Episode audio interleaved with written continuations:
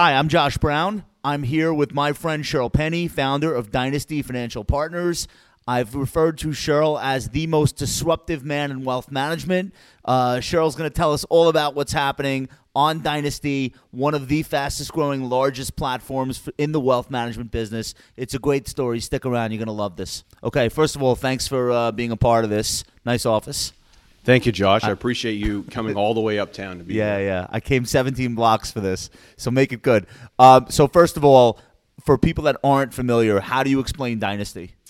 I talk about Dynasty as being a platform service company to high-end RIAs. Just quickly, we do four things. We have a consulting business, which we can help somebody launch a new business. We can help them plan for succession, et cetera. That's the first business. Second business is we provide capital, both loans uh, and equity. We buy a revenue stream in, Right. in firms.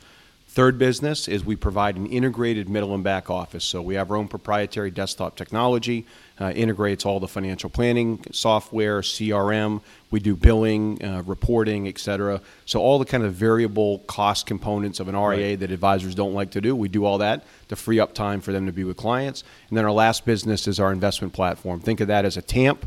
SMAs, UMAs, et cetera. And then perhaps the most important thing we do is we give advisors a community because what I found is even the largest, most, most successful RIA principals want to be independent but not alone. They want to be around like minded CEOs. So to back up, the RIA side of the investment business is booming.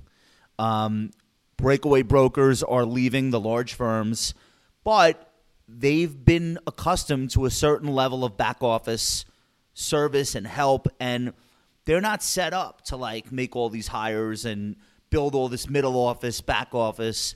So you are like a great solution for the team that says, you know what we, re- you know what we're really good at. We love our clients. We know our clients better than anyone. We love to manage their wealth and help them. You know what we're not good at? Building infrastructure and bringing in software. So you're doing all of that, and people love it, and that's why you're growing. And, and, and in particular, that, that, that's a great descriptor, but in particular, that's even more so at the high end of the market. So if you look at the RIA movement back 20 years ago, Yeah. uh, a, lot of, a lot of the advisors going independent had more of a retail client focus. As a result, rightfully so, the service providers, the custodians back then, built infrastructures to cover those advisors and the types of clients that they service. Schwab, Fidelity, Pershing, Pershing, exactly. TD. Yeah, yeah. Okay. So what we've done over the last 10 years as we built Dynasty is build a middle and back office for an advisor who may have 20 million plus Right. ultra high net worth clients who need more alternative uh, investment product. They need they need more sophisticated reporting. They need different types of technology, capital lending. markets. They- they The- need- right. ab- absolutely need the lending side. So my background was building platforms for ultra high end advisors at Smith Barney in the private wealth business. When I looked at the landscape 15 years ago, there wasn't a platform, as I just described, Right. that could provide that type of integrated service to a private wealth management advisor, and that's exactly what we've built at Dynasty. Right. So the the, uh, the original RIAs were not small accounts, but managing a million dollars, two million dollar accounts, um, and now the whole game has changed. We have we have a number of RIAs on our platform whose average client is above $100 million, right. Right. That didn't exist, you go back 10 years ago in, in, in the space. I would say what the common denominator for most of the advisory firms that are powered by Dynasty on our platform is they have a, a client profile target, 5 million and above. Okay, and those are the most successful firms in the country right now. The arguably growing. they're, they're growing Yeah. the fastest uh, Right. they, they have actually really good roa uh, great great profitability our average uh, net income right now across our, net, our network is about 64% meaning all their fixed and variable costs are included in the other 36 uh, and they're growing on average in the double digits so they're I, I think they would describe themselves as, as Right. fairly successful So what's interesting about you, and I talk to everyone, like the wirehouses, like they they I don't, I don't know if fear is the right word, but they like they know that you can provide almost everything that they provide, um, but they don't hate you because they kind of understand that there are going to be breakaways no matter what, um, and they're going to go to someone's platform or someone's going to have a solution. So like they and you have relationships with all these people. So it's interesting. Like you're almost like a force of nature that there's nothing that can be done about you guys. you're just going to grow and you're going to do your thing. Well, I'm not so sure there's nothing that can be done. I think that only the paranoid survive. So I'm constantly thinking Right. about how it is the Dynasty that can leapfrog Dynasty. But also, I was a competitive chess player. I don't know if you know that, Josh, growing, growing up. Okay. So I'm always trying to think ahead. And I- Same, but uh, Zelda. So- Zelda, there you Yeah. go. I'm sure you. I'm sure you were a master. You're you're Sure. you're a different type of legend. Right. So so anyhow, uh, I'm always trying to think think ahead for the business, and I find there's certainly less collisions at the high road. So you're not going to find Dynasty in the press bashing wirehouses. No right? reason for we're, it. we're we're providing a completely different service. We're powering someone who wants to own and operate their own business. Uh, and you're right. You know, there's tremendous choice that's out there now in terms of product and services. But also, if you think long term in our industry, I think you have the custodians kind of moving towards the middle. Custodians, or, or rather, wirehouses, are now thinking about the independent movement, both from an offense and defensive standpoint. Right. What role they're going to play. You see firms like Goldman Sachs coming coming into the place. You're going to see more of that, right? So I think Dynasty is well positioned as an integrated service provider that kind of sits in the middle that's powering those, those advisors, the So real entrepreneurs. So, so you don't see um, when the, the wirehouses are now either considering or putting into place this idea where they're telling the brokerage team, "Hey, don't leave, don't hang your own shingle, or you can hang your own shingle, but you're still going to be on our platform, and you'll be a captive RIA." I mean, it's kind of like um, it's it's kind of like uh, an oxymoron, but like. I I know they're trying to do that. I call it captive independence. captive so, yeah. independence. Yeah. Did I get that term from you? You- Is that like a thing that You get a lot are- of stuff from me, Okay. actually. That and you, you, Is your, that your that listeners people- should understand that.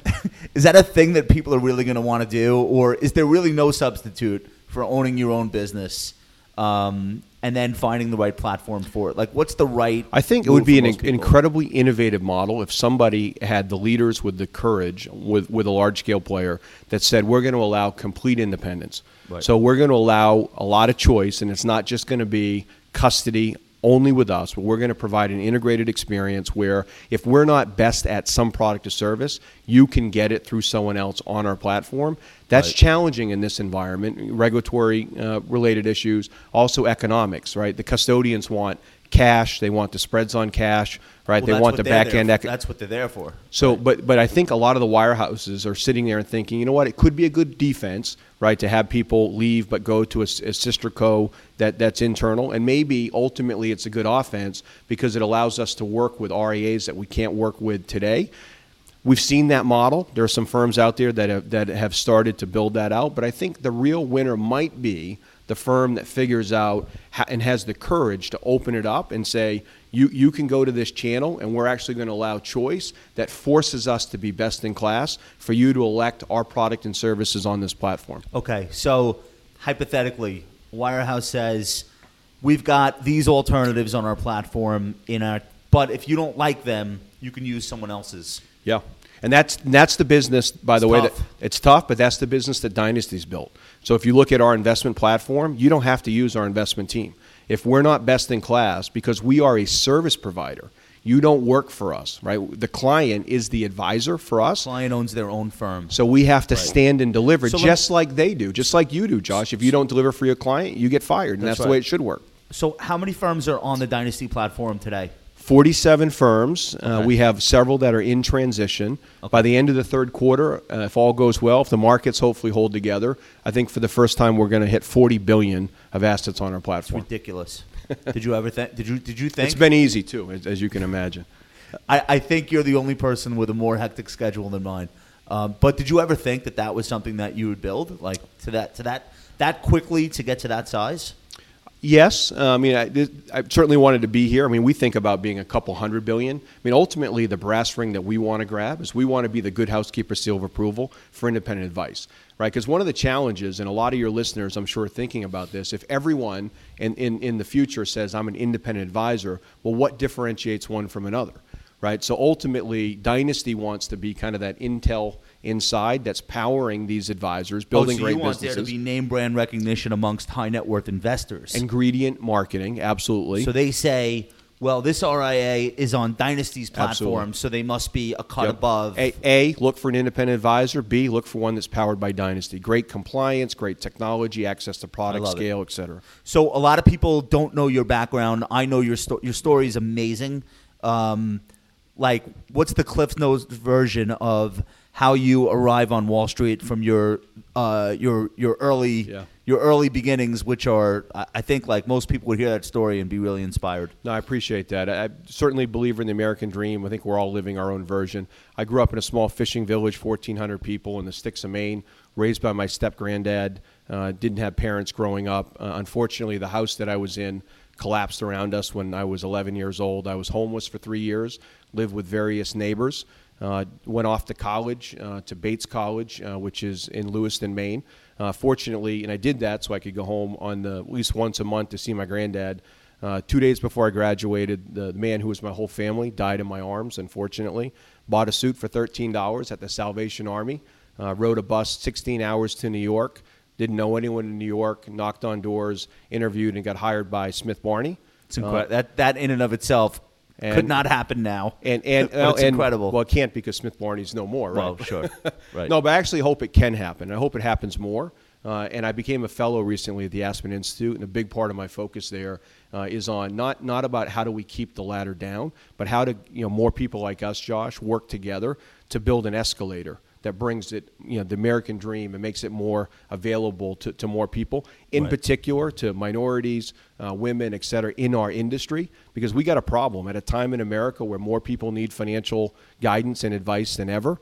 There's not enough people in our industry to deliver that. So we need to work together, encourage more people, and why not uh, help power the American dream to get more of those types of people into our industry? It's so fun. It's so funny. Like people, people are, think like, oh no, there's all this competition for wealth management. Like there's not enough people Totally to cover everyone in America, and there is a huge portion of the population that's neglected because everyone's too busy fighting over the same clients. I agree So- with that. And, and the well run firms are going to win in a massively disproportionate basis because of the supply and demand imbalance. You're absolutely right. Do you think that that's partially what was on Goldman's mind by going, I don't want to say down market, but looking at traditional wealth management um, and financial planning as a new avenue of growth for them? I'm sure that that was on their mind, probably ultimately looking at providing more services to RIAs. It's undeniable. You know, the lifeblood of our industry are assets. Right. They're all going one direction to the independent side. So a lot of firms that are run by smart people, like Goldman Sachs, right, are looking at those It's asset where, the, flows. it's where the money is going. Right, you so wanna- you wanna- want to be there or not? Absolutely. Okay, so you're speaking at Wealth Stack, and I really appreciate that I you're coming wait. out. Yeah, it's going to be awesome, and uh, and I know your CTO is also speaking there. Um, without telling us what you're going to talk about specifically, um, like what are the big themes for you uh, for 2019? Like, what are the things that you see in the industry that are worth people talking about? Because Wealth Stack is September 8th through 10th. We're almost there. Yeah. You know, we're, so like, what, what's going on right now? What's on your mind? One of the things I'm excited about with Wealth Stacks, I want to talk about some tangible takeaways that all the advisors that are there can go back and apply. Right? It's nice to talk about where the industry is going to be in five years from now, but what can I do now to prepare for that? So well, you're, you're going to have like hundreds of advisors there, so you'll you're, you'll be in the right room for that. Yeah, yeah, I can't. I can't wait. And, Okay. and my chief operating officer Ed Swenson, he's excited to be coming and Yeah, yeah. talking about disruptive technology, et cetera. But I'm going to talk about the professionalization, how you evolve from being an advisor to CEO and starting to run a business for the first time. Oftentimes, different skill sets. Yep. Uh, talk about I'm, integrated. I'm, tech- learn, I'm, lear, I'm learning that the hard way. yeah, yeah. Every we all we all are. There's Yep. you know we're all first first time. A lot of us are first time CEOs. Going to talk about integration of technology, how it how it helps scale. Uh, talk about how you can go up market and go after some of these larger clients. Uh, how you might grow inorganically because a lot of talk right now around succession planning uh, for advisors that are aging in, in, in their career and want to find a place uh, to join or to sell their, their book of business. Uh, also, probably talk a little bit about capital right? Not all capital is the same, and advisors need to start early to get educated about it, and a whole list of other things. It's really just a function of how much time you give me on stage, Josh. Ben, we're gonna have to give him more time. I think. what do you? Th- I mean, that sounds like a lot. That sounds like a lot.